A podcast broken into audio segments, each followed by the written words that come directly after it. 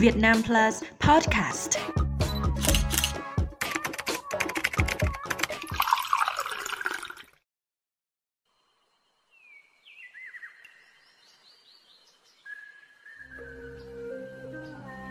Xin chào các bạn.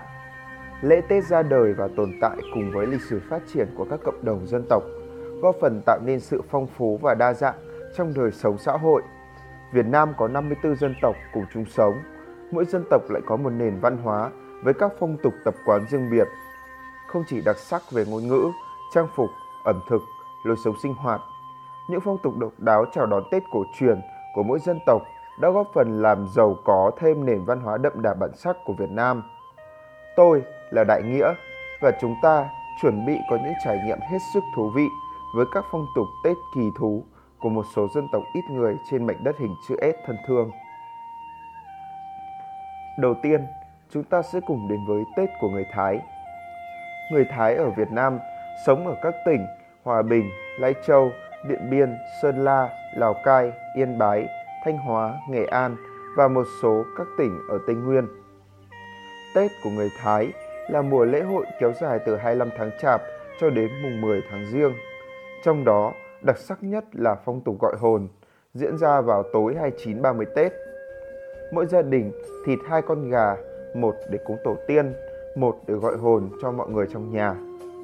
Thầy cúng cũng sẽ lấy một cái áo của mỗi người trong gia đình, bỏ lại một đầu với nhau, vắt lên vai tay thầy cầm một cây củi đang cháy, rồi mang ra đầu làng gọi hồn hai ba lần.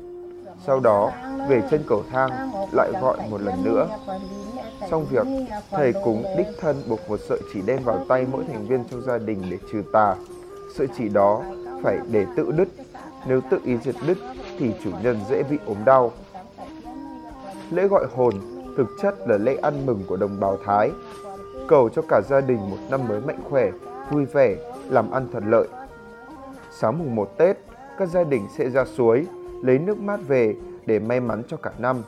Và đến chiều, tất thảy già trẻ gái trai sẽ gội đầu để gọt trôi hết mọi xui xẻo, vất vả của năm cũ, đón chờ những điều tốt đẹp sẽ đến trong năm mới.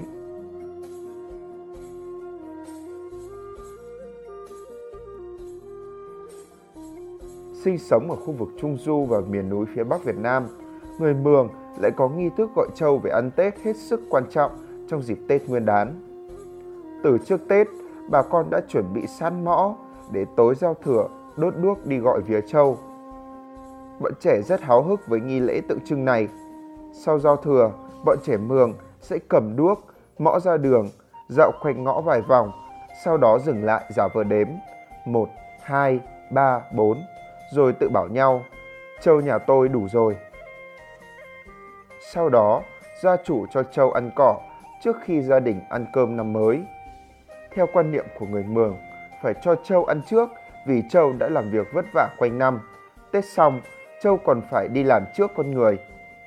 Ngoài trả công trâu, người Mường còn treo bánh ống lên các dụng cụ sản xuất như cầy, bừa, đòn gánh để mời những người bạn đồng hành này về ăn Tết với gia đình. Họ quan niệm con trâu hay cái cầy cũng cần được nghỉ Tết sau một năm vất vả trên đồng ruộng. Với họ, chúng quan trọng và gần gũi trong đời sống lao động. Bởi vậy, mời vía con của về là để bày tỏ sự tôn trọng, biết ơn của gia chủ.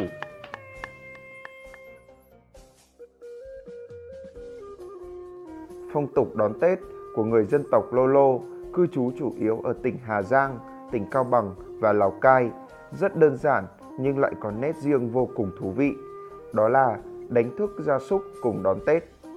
Khi năm mới đến, vào thời khắc tiếng gà gáy đầu tiên vang lên trong bản, thì người Lô Lô sẽ đánh thức toàn bộ gia súc trong nhà để đón năm mới cùng gia đình.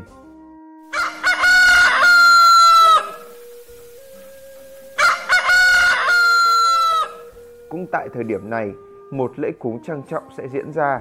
Đàn ông được cúng bằng gà trống, đàn bà được cúng bằng gà mái, để cầu sức khỏe và tiền tài cho cả nhà trong năm mới. Trong gia đình sẽ có một thành viên được chọn để đi gánh nước. Những người khác sẽ đi cho gia súc ăn.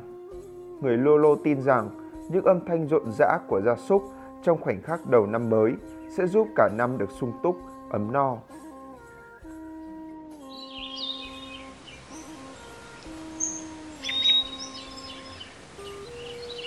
Cướp giọng gà là phong tục rất độc đáo của người Pu Péo ở Hà Giang.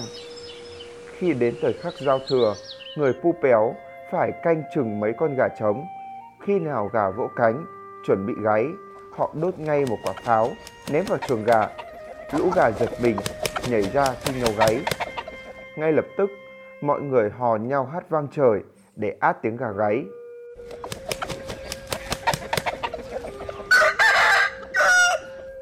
Người pu péo quan niệm tiếng gà gáy vừa hay vừa thương liêng, đánh thức cả ông mặt trời dậy. Vì thế, ai át được tiếng gà thì sang năm mới sẽ hát hay, gặp nhiều may mắn, hạnh phúc.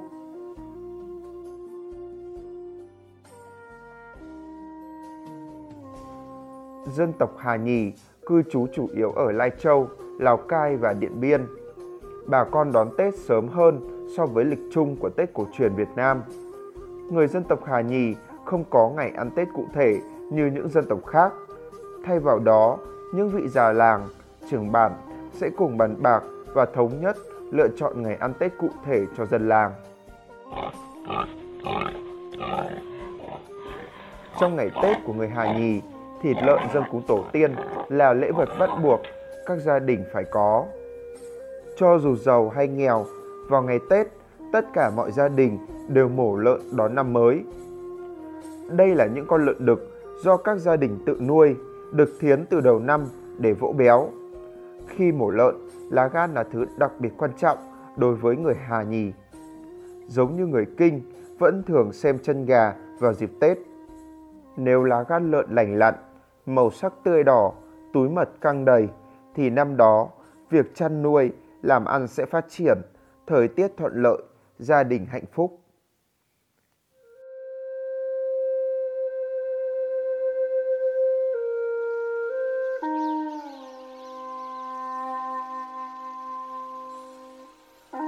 Người Mông sinh sống ở hầu hết các tỉnh miền núi phía Bắc và một số tỉnh Tây Nguyên. Bà con có phong tục Tết rất phong phú và nhiều màu sắc. Đáng chú ý nhất là lễ hội cầu phúc sải sán diễn ra vào mùng 2 Tết. Trong đó, tục vỗ mông là một nét văn hóa rất thú vị để trai gái người Mông hẹn hò, giao duyên. Khi du xuân tại chợ hay dưới chân núi, nếu chàng trai ưng ý một cô gái anh ta sẽ tiến đến vỗ mông người đó. Cô gái mà ưng thuận thì sẽ vỗ mông chàng trai để đáp lại. Và họ sẽ vỗ mông nhau đủ 9 cái trước sự chứng kiến của mọi người. Sau đó sẽ chính thức thành đôi, có thể dắt nhau lên núi tìm nơi hẹn hò tâm tình. Cũng giống như người Mông, người Giao cư trú chủ yếu ở các tỉnh phía Bắc, có một số nhỏ sinh sống ở khu vực Tây Nguyên. Theo phong tục, người Giao ăn Tết trước Tết Nguyên đán của người Kinh khoảng nửa tháng và vui Tết đến hết rằm tháng riêng. Tết nhảy là nghi lễ cúng bàn vương, thủy tổ của người Giao. Tết nhảy được tổ chức tại nhà cái, nhà có bàn thờ tổ.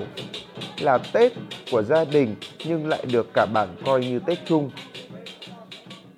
Tất cả mọi người đều được tham gia múa nhiều điệu múa truyền thống như múa cờ, múa tế rùa, múa kiếm, múa chuông. Trước ban thờ bàn vương, ông thầy múa đi trước, theo sau đó là một tốp thanh niên khoảng 10 người nối tiếp nhau vừa đi vừa diễn tả các động tác múa minh họa.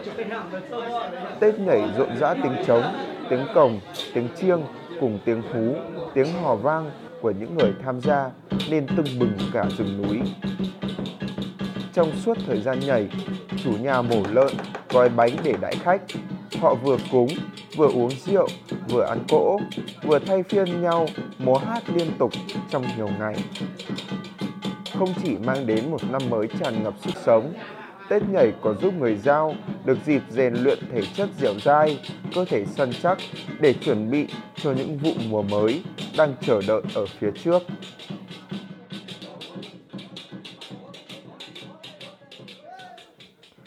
Người Pà Thèn là một dân tộc thiểu số sinh sống chủ yếu ở vùng núi của Hà Giang. Trên bàn thờ tổ tiên của người Pà Thèn ở Hà Giang luôn có một bát nước lã. Bát nước này phải là nước sạch được lấy từ đầu nguồn của con suối trong nhất, sạch nhất của bản và được đậy kín suốt cả năm. chủ nhà người Pathen không bao giờ được phép để nước trong bát cạn đi. Mỗi năm, chủ nhà chỉ được phép mở bát nước ra hai lần vào cuối tháng 6 để tiếp thêm nước và vào 30 Tết để thay bát nước mới. Vào đêm 30 Tết, các gia đình ở Pathen sẽ đóng cửa cải then, bịt kín mọi lỗ thông khí trong nhà rồi nấu một nồi cháo gà để cả nhà cùng quây quần ăn Tết. Ăn cháo xong, chủ nhà mới lấy bát nước lã để quanh năm trên bàn thờ xuống để cọ rửa và thay nước mới. Công việc này phải được thực hiện kín đáo là vì người Bà Thẻn tin rằng nếu người ngoài mà nhìn thấy bát nước linh thiêng đang được lau chùi hay thay nước mới thì gia đình sẽ gặp nhiều xui xẻo trong năm mới.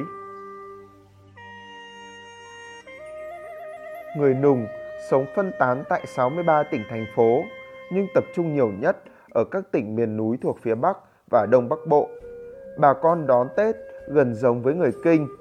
Bữa ăn đêm giao thừa luôn được coi trọng nhất và nhất thiết phải có bánh trưng.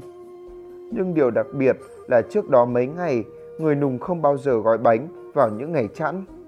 Người dân tin rằng những ngày chẵn không may mắn. Nếu cố tình gói bánh trưng vào ngày đó thì nương ruộng sẽ dễ bị vỡ lở, sơ bọ phá hoại mùa màng. Sáng mùng một Tết, người nùng cắt những băng giấy đỏ dán lên tất cả những công cụ lao động trong gia đình và trên cả mỗi gốc cây trong vườn nhà, chuồng trại. Họ thắp hương cầu thần linh phù hộ cho mọi việc đều suôn sẻ trong năm mới. Món ăn không thể thiếu trong mâm cỗ truyền thống của người dân tộc Nùng vào dịp Tết là thịt gà trống thiến. Gà trống dùng để thịt trong lễ phải là loại gà được nuôi trước Tết nhiều tháng. Người Nùng chỉ cho gà trống ăn gạo. Sáng mùng 1 Tết, người con rể trong gia đình phải mang hai con gà trống thiến đến biếu bố mẹ vợ.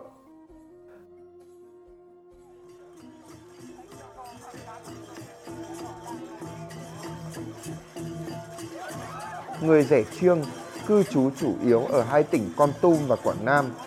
Tết của bà con dân tộc rể chiêng rất đặc biệt, gọi là Tết Chakachat hay còn gọi là Tết ăn than Tết đòn đòn.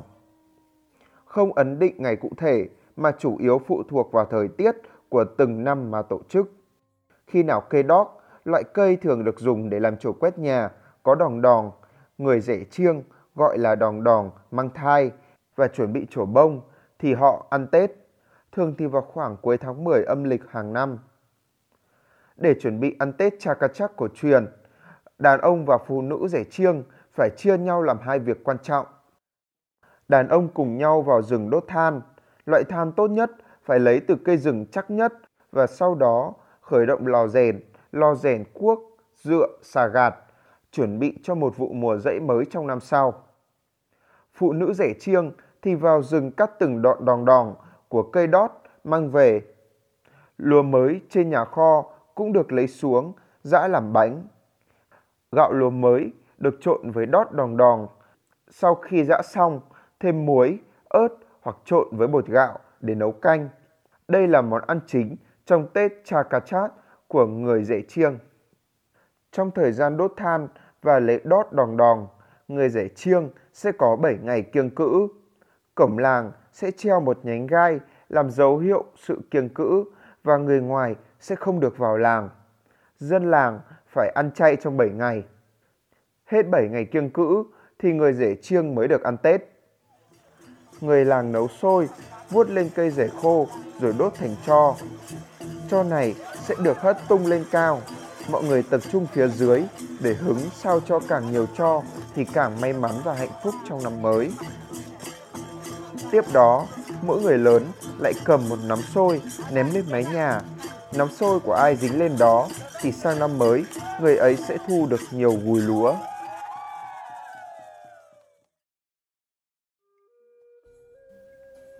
Các phong tục Tết của bà con các dân tộc thiểu số quả thật hết sức độc đáo. Mỗi phong tục sẽ là một mảnh ghép tạo nên sự đa dạng trong bức tranh ngày Tết của Việt Nam. Nếu có cơ hội được trải nghiệm thực tế thì hẳn sẽ rất thú vị. Chúc các bạn có những chuyến du xuân tuyệt vời để có những trải nghiệm đáng nhớ. Và đừng quên đón nghe Việt Nam Plus Podcast trong các tập sắp tới. Theo dõi chúng tôi tại mục podcast của báo điện tử Việt Nam Plus, địa chỉ www.vietnamplus.vn hoặc trên các nền tảng Google Podcast, Apple Podcast, Spotify, Buzzsprout. Xin cảm ơn và hẹn gặp lại.